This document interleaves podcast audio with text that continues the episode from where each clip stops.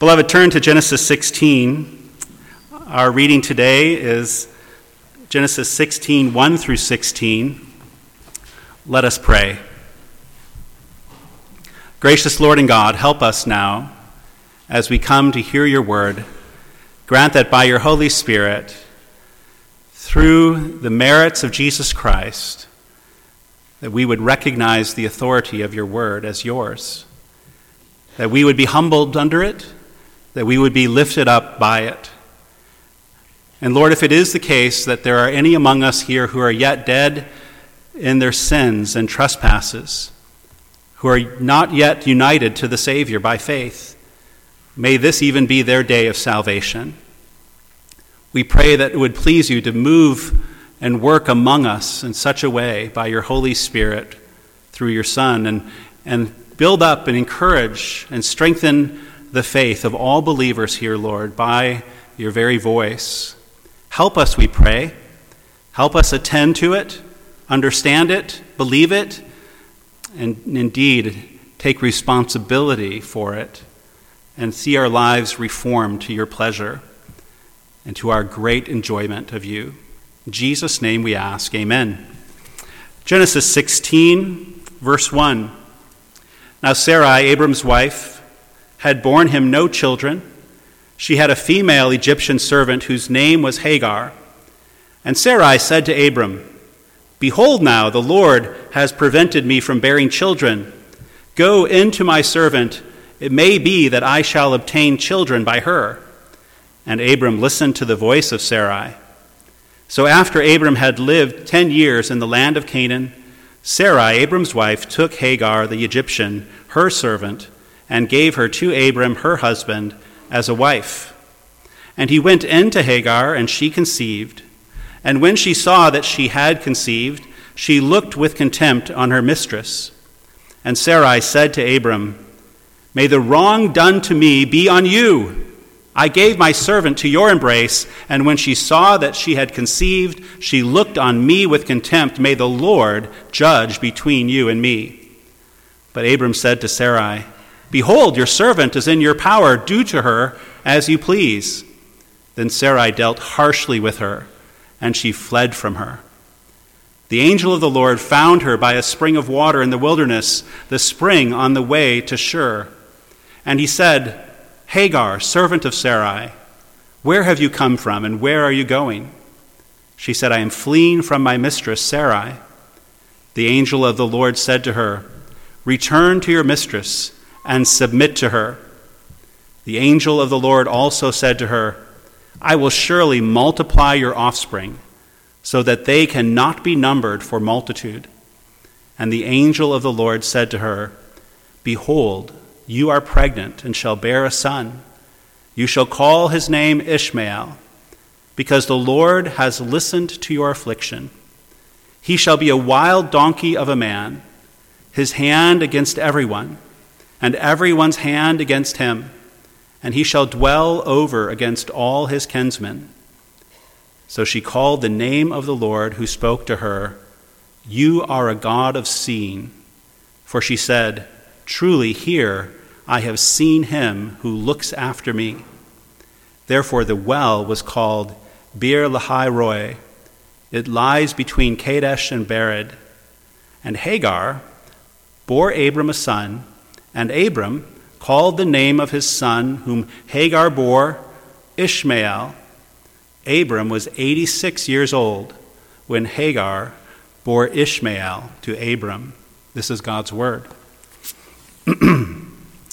One way to very briefly explain the Christian faith is to say that God has brought life into a world where there was once only deadness. God has brought life into a world where there was once only deadness. Now, this brief statement allows you to go on in all the right directions.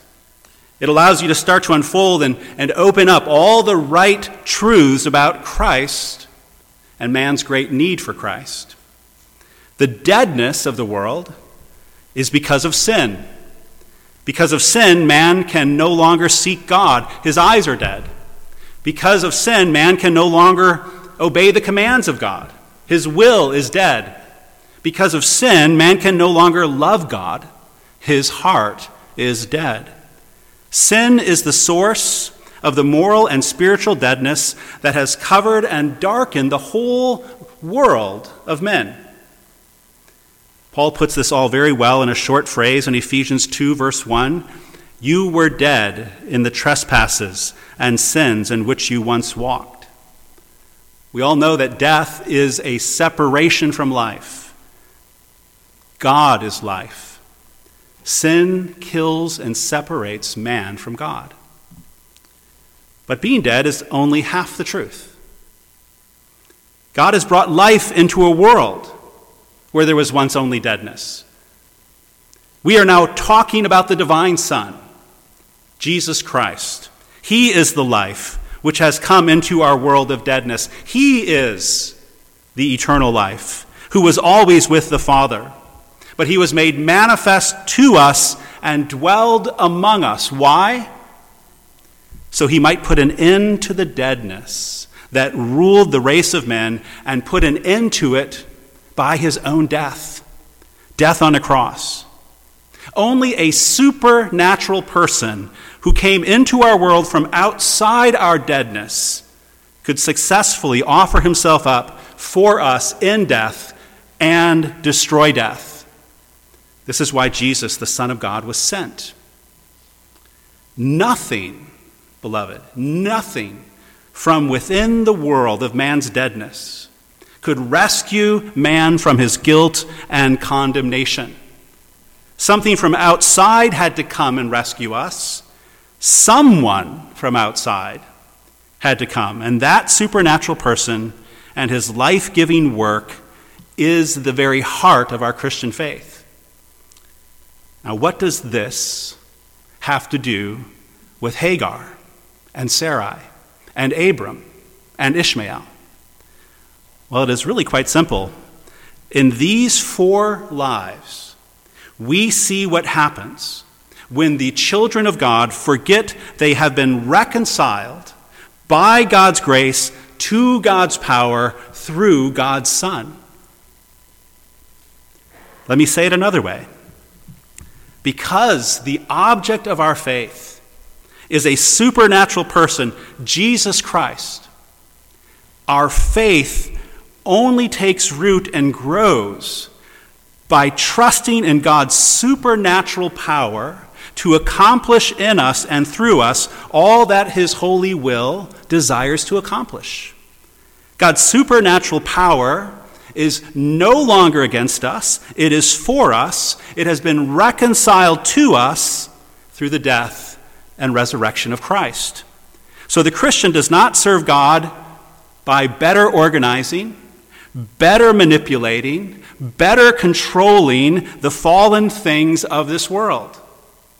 The Christian serves God by looking unto God, crying out to God, waiting upon God, surrendering their plans to God, all in the name of Jesus, the supernatural reconciler. So here's Sarai, the wife of Abram a barren woman, she cannot bear children. There is a deadness in her womb. Sarai recognizes this is a problem, and she is right. It is a problem because God had promised her husband Abram that he would have many offspring like the stars of heaven.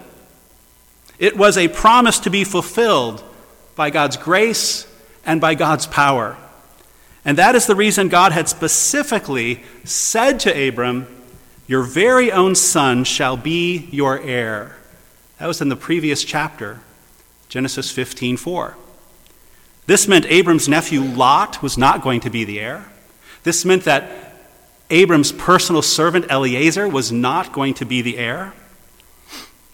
A son from Abram's own body would be born and that son would have a son, and so on, and so on, and eventually an offspring of Abram would take possession of the whole world and share it with everyone who had the same faith Abram had. But Sarai was barren. Now, what should have happened is not what did happen. What should have happened is that Abram should have looked to the power of God. Now, he will do so later as his faith matures. But here, his faith is weak, young, unstable. Abram should have looked to the power of God to accomplish all that needed to be accomplished. If that had happened, then at the end of verse 2, Abram would have prayed to God. But instead of praying, Abram listened to the voice of his wife. Now, how do we know prayer should have happened? Well, because years later, Abram and Sarah's son Isaac finds himself with the exact same problem. His wife Rebekah is barren. If Isaac and Rebekah do not have a son, the promise that God had made to Abram, that one of his offspring would one day take possession of the whole world and share it with everyone who had the faith of Abram, would never come to pass. Isaac and Rebekah need a son. But by God's grace, Isaac does not make the mistake his father is making in chapter 16. Listen to what Genesis 25, verse 20 says. Isaac was 40 years old when he took Rebekah to be his wife. And Isaac prayed to the Lord for his wife because she was barren. And the Lord granted his prayer, and Rebekah, his wife, conceived. Think about it for a moment. Isaac's mature faith saved us a whole nother chapter 16. Isaac had learned that the promise of God to overcome the curse and the deadness of sin and make the whole world new was not going to come by human calculation and human striving. It was going to come by the power of God, a divine power which Isaac knew he had been reconciled to by grace. And so he enjoyed that divine power through prayer. His father and mother, however, years earlier had a, had a weaker faith. And instead of praying, Sarai started scheming. Instead of praying, Abram started listening to Sarai. And what did Sarai say? Well, she basically said to her husband, Let's overcome the problem of God with the power of man. That, in effect, is what she says in verse 2 and what Abram adopts.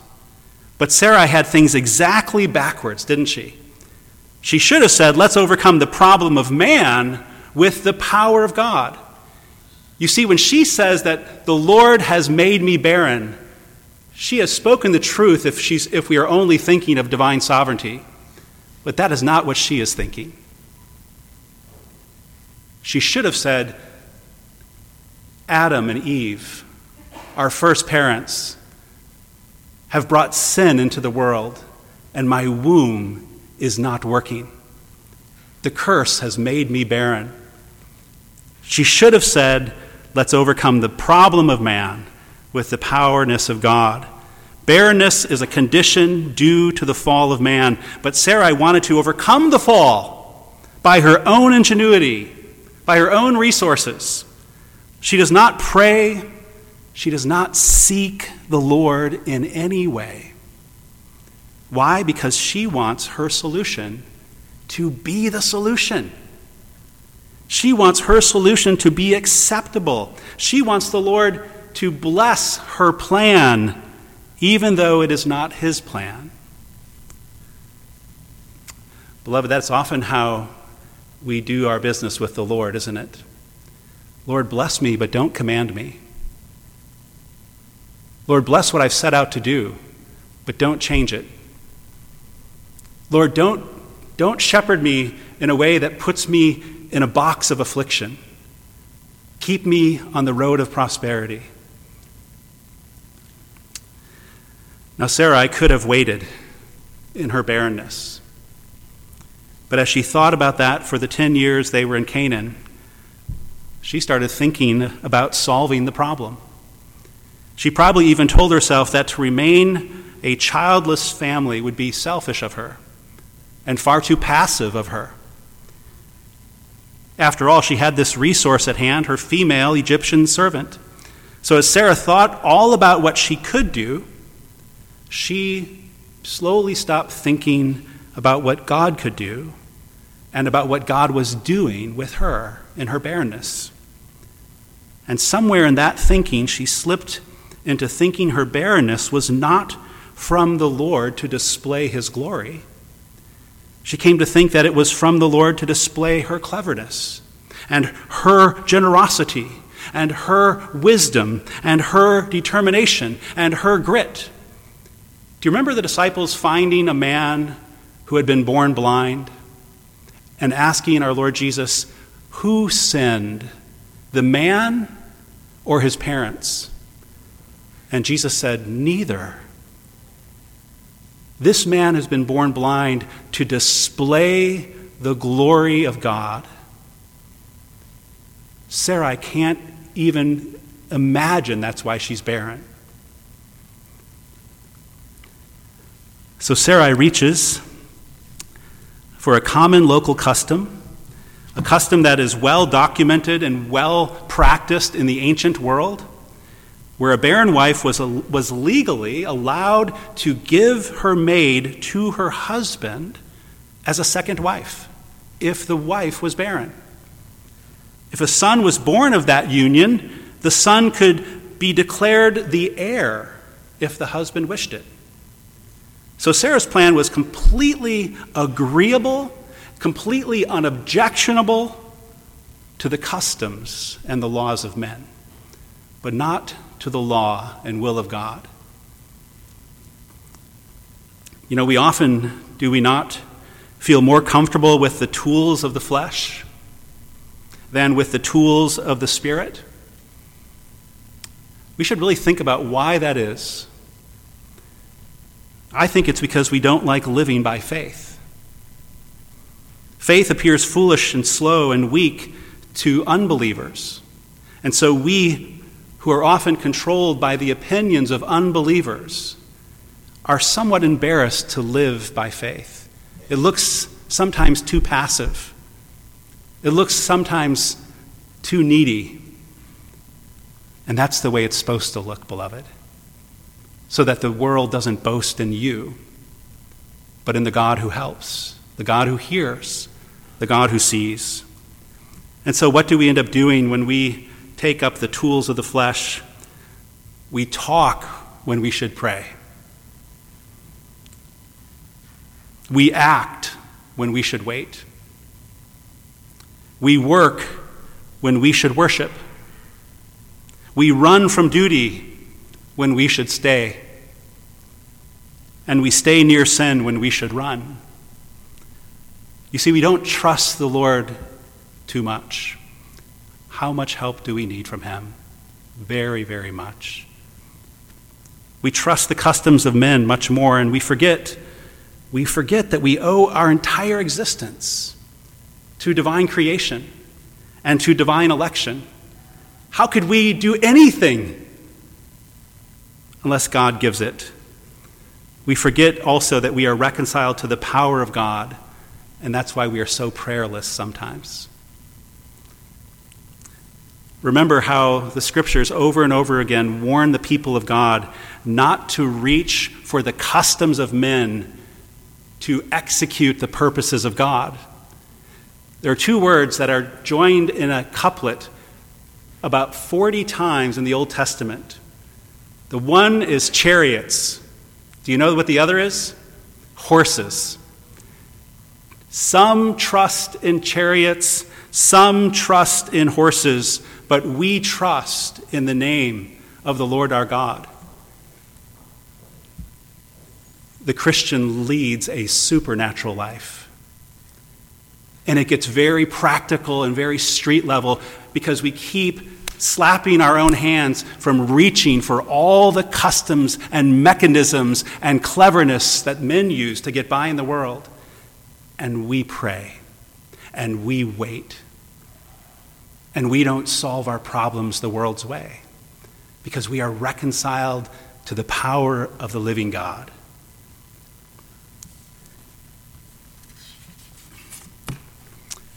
When I was single, I wanted a wife. Maybe you can relate.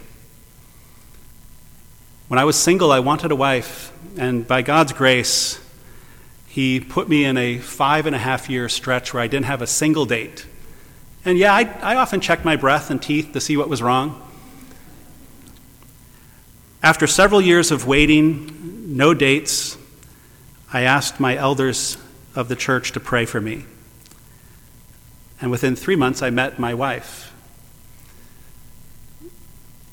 Little did I know that God had already solved this problem because my neighbors arranged for us to go on a date and they bought the tickets to the concert and put them in my hand when they said, We have to move out in a month because we're expecting twins and th- we want this to be the last great thing we do in this property. Take Jennifer out. Strangely, within 48 hours, I went back to work and I was immediately tested by the Lord. The CFO of my company, a man whose esteem I enjoyed, said, John, come and have lunch with me today. And this is the Monday after a Friday night date with Jen.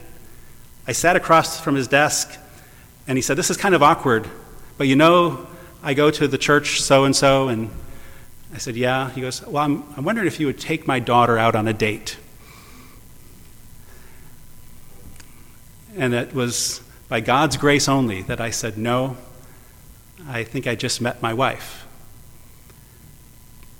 Beloved, it is only by God's grace that I was constrained from reaching in those five years for worldly solutions. The Lord delivered and gave. Wait on the Lord. Wait on the Lord. Wait on the Lord. Better than seeing what you want come to you is seeing the power of God displayed before your eyes, in your heart. It's way better. Now, look, look what comes from Sarai's strategy. This is her fleshy, earthly strategy to make something happen for herself. Verse 4 says, And Abram went in to Hagar, and she conceived. And when she saw that she had conceived, she looked with contempt on her mistress. That's Sarai. Now, what kind of success is this? Hagar conceives a child, just as Sarai had planned and hoped, but suddenly Sarai is losing many good things she previously had. She first loses the affection of her maid. Hagar, proud of her fertility, as the second wife looks with contempt on Sarai. And verse 5 says Sarai also looks with contempt on Abram. She loses the peace she had in her home.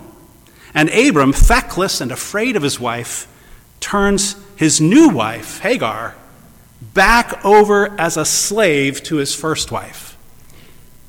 He loses his dignity and honor. And then Sarai says in verse 6, well, it says of Sarai in verse 6, she dealt harshly with Hagar, and Hagar fled from her success. The Egyptian maid is pregnant. Failure. The whole house of Abram is at war. Talk about giving birth to your own problems. Sarai, her faith so weak, so worldly at this point, she's become a master of disaster. When we abandon the way of faith, we start using people as mere tools to get what we want. We stop seeing them as people whom God placed near us so that they might taste how good it is to be among people not driven by the flesh, not driven by human scheming, but instead people start getting hurt by us. Relationships become bitter because of us. We want what we want and we find a way to take it. That, a way that is full of calculation instead of being full of God and full of waiting on God's care. And it's all because we don't think God will hear us. Now, there's one more thing to notice in verse 6, and it's that phrase Sarai dealt harshly with Hagar. That Hebrew verb, translated harshly, is a verb that just appeared in the last chapter, Genesis 15.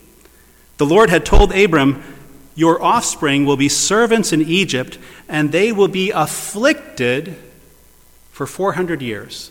Afflicted is the same verb here, describing Sarai's harsh treatment of Hagar. So understand what the Holy Spirit is showing us through Moses. Abram's offspring are going to be afflicted in Egypt. But look who are the afflictors in Canaan Abram and Sarai. They are afflicting an Egyptian slave in the land of Canaan. Their treatment of her is so bad, she wants to flee into the wilderness, like Israel will later want to flee.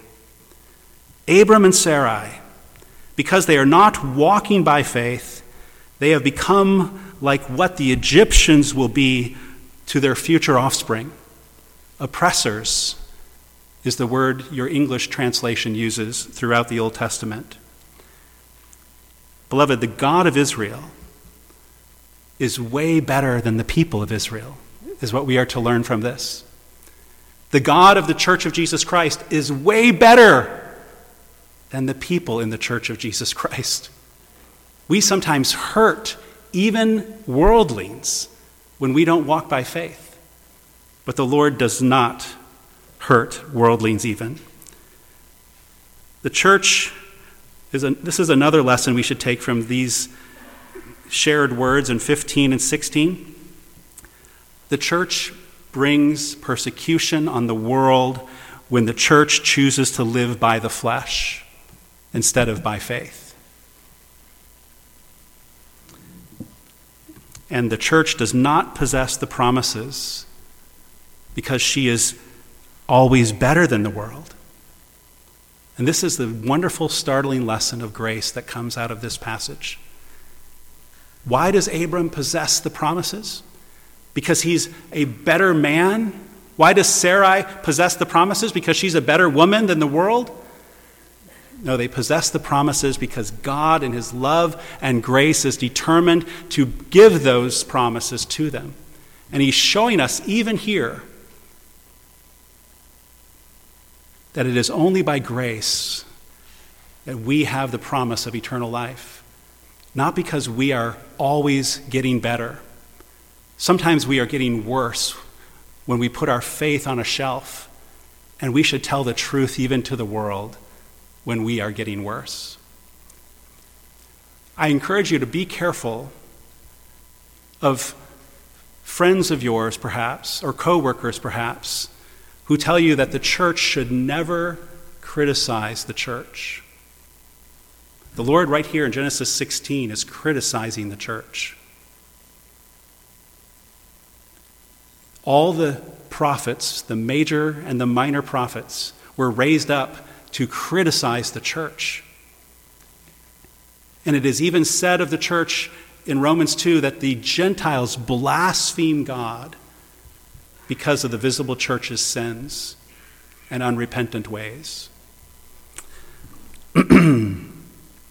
Now, what becomes of Hagar?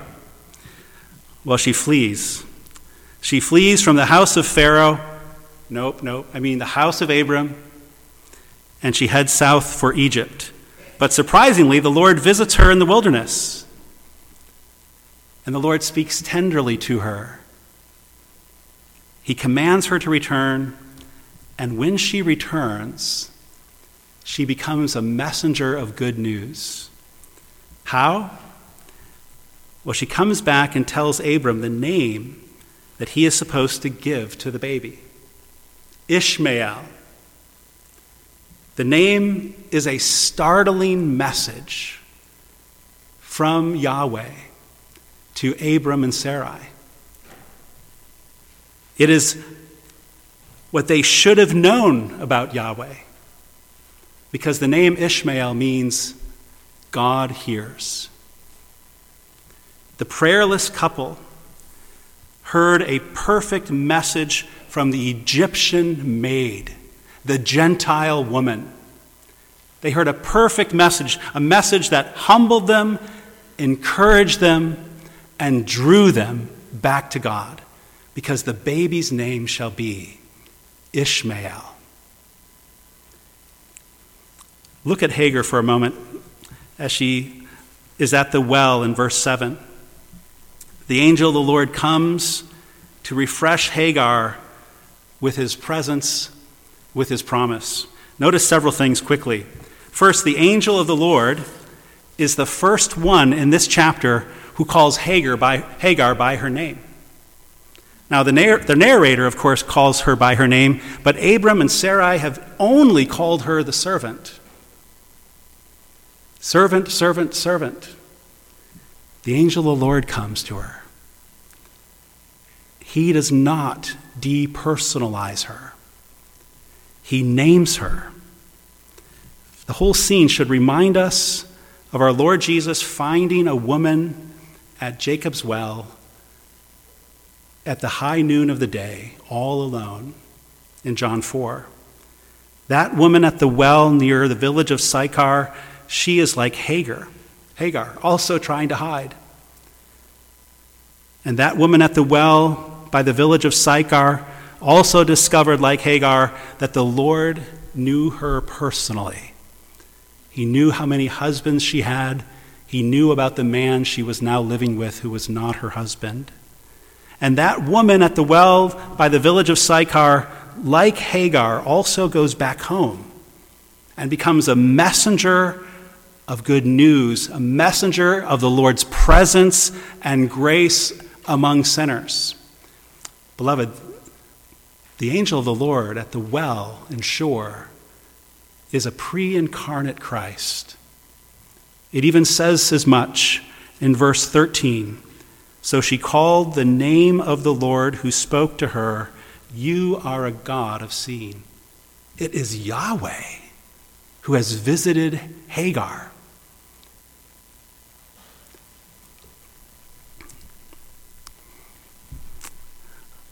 Notice something else. The Lord makes a promise to Hagar. She will have many offspring, and this is her reward for being a servant wife to Abram, even though very ill conceived. The Lord will give her a son and many offspring, and her offspring will not be part of a central thread in the line of Messiah. They will not be a redemptive offspring, but they will come forth as a testimony to God's common grace and goodness, and that He heard their afflicted mother in her affliction. And also notice this the son, you shall call his name Ishmael. And then, she, and then the Lord says to her, a little bit of the son's personality is quickly described. You see it there he shall be a wild donkey of a man, his hand against everyone, and everyone's hand against him, and he shall dwell over against all his kinsmen. The Lord is letting Hagar know that even though he is showing her great kindness, her offspring, this, these many offspring, will be men of conflict men of devouring, men of hostility. And the fact that they are described as a wild donkey of a man is not to say that they are simply foolish. A wild donkey in the ancient world was an independent beast who dwelt alone in the desert. The Lord is letting Hagar know that in her offspring will be a continuation of the conflict that Sarai's and Abram's plan has brought into the home. And really, it's kind of like a second fall. Because Abram listens to his wife and casts darkness into his house. Just like Adam listened to Eve and ate of the fruit and brought the race of men into death. What we are meant to see by the Holy Spirit through Moses is that there's a second fall almost happening in the world because of Abram and Sarai's unwillingness to trust the Lord. But praise be to God, it is not a fall that will not be reversed in the elect of God. Now, I want to notice one more thing with you, congregation, before we get to the end of this message. In verse 13, Hagar calls the name of the Lord, You are a God of seeing. For she said, Truly here I have seen him who looks after me. In some Christophany, a visual manifestation of the divine presence, the pre incarnate Christ appeared to Hagar and she understood what it meant. It meant that she was not lying on the sand, all alone in her affliction, ignored and overlooked even by the heavens, like she was ignored and overlooked by Abram and Sarai. He who dwells in the heavens visited her and made his presence known to her in her mortality and she is rejoicing with the rejoicing of faith because she knows enough that no one can see God and live. But she has seen God in some capacity and lives. She is a child of grace now. She is a child of redemption. She is another Gentile testifying to the Jews down through time that the church of God, the people of God, would never be a pure ethnic people, but they would be a people of grace, visited by a mighty, loving Savior who would look upon them and hear them and deliver them from their affliction. It is a remarkable thing that so many of the Pharisees missed passages of Scripture like this. Our Lord Jesus said they, they neither know the scriptures nor know the power of God. Matthew 22, 29. The Pharisees could not see in their own Bibles. It's because they refused to see. They could not see in their own Bibles that the Lord was saving freely out of his electing love those who were the furthest away from his holy power and presence, like Hagar. It is a gospel word to all the nations, set here in Genesis 16, that the Lord will save freely those who are afflicted and crawling out upon him. You know, I want to uh, perhaps wrap this up with a strong challenge to you. When I look upon Sarai and see her prayerless, without worship, she goes to no altar like Abram has done many times. She just starts calculating and scheming and solving and reaching for customs of men. When I, when I look at Sarai, I am fairly confident, in light of all of Scripture, especially the Psalms, that one of the driving forces that kept her from praying for God to hear her is that she did not want to be afflicted. She did not want to be in the place that Hagar is finally in when she hears a voice above her saying her name.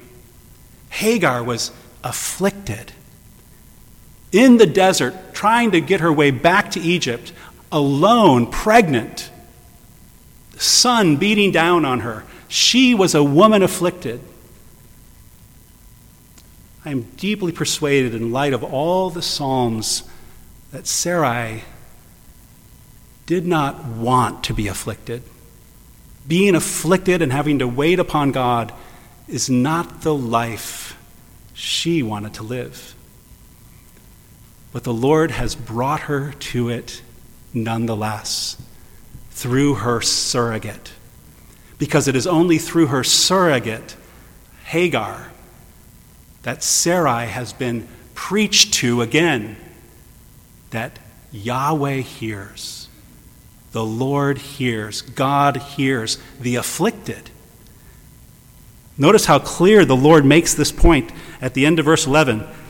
You shall call his name Ishmael, God hears, because the Lord has listened to your affliction.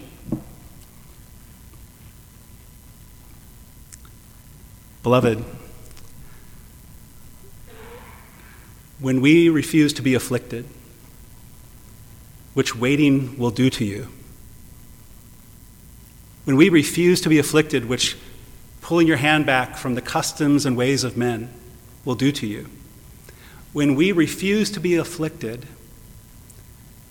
and want to do something to solve what we think we can solve, we are refusing the sweetness of the Lord's ear and the Lord's eye. He is near to the brokenhearted. He is near to the afflicted. He is a help to those who are beaten down. He loves to draw near to those who are waiting upon him. The greatest regret I have as a father is that I reached for far too many solutions that are of this world than I did for the Lord. For some unfortunate reason, I often thought that the most important thing for my kids to think about me is that I was a super strong Christian instead of a deeply needy and afflicted, desperate Christian. And in a way, it was their father who may have obscured to them the only way we can come to Jesus Christ. Deeply afflicted and desperate If it is any help to you today, do not be ashamed to be afflicted. Do not be ashamed that you might have five, ten, twenty things on your list that you are waiting on the Lord for and praying for and saying no to the ways of the world to solve. Do not be ashamed that you are in that place. That's where the Lord meets with us. Let us pray. Gracious God, we pray that you would teach us what you have designed here to teach first to Abram and Sarai. Oh, Father, we thank you that Hagar went home knowing that you had your eye on her, knowing that she had your ear in that hot house of war. We thank you that she went home and you sent her home and she gave the name and Abram confirmed it was from the Lord by giving it to the baby. We thank you for this, Lord, because we can hear it as Hagar reaches his door and says, God hears. Oh Lord, we pray that we would remember this, especially when we are waiting upon you, especially when it seems that the vault of heaven is closed. We pray that we would believe your word and not our feelings. Oh Lord, give us grace for this. And we thank you and praise you for a Savior who looks upon the miserable, who looks upon those who are even greatly weighed down by their sins, greatly afflicted by their weakness to overcome them greatly weighed down by their guilt. He even hears the worst of sinners. Oh Lord, we thank you for testifying to these things in your church through your word. In Jesus' name, amen.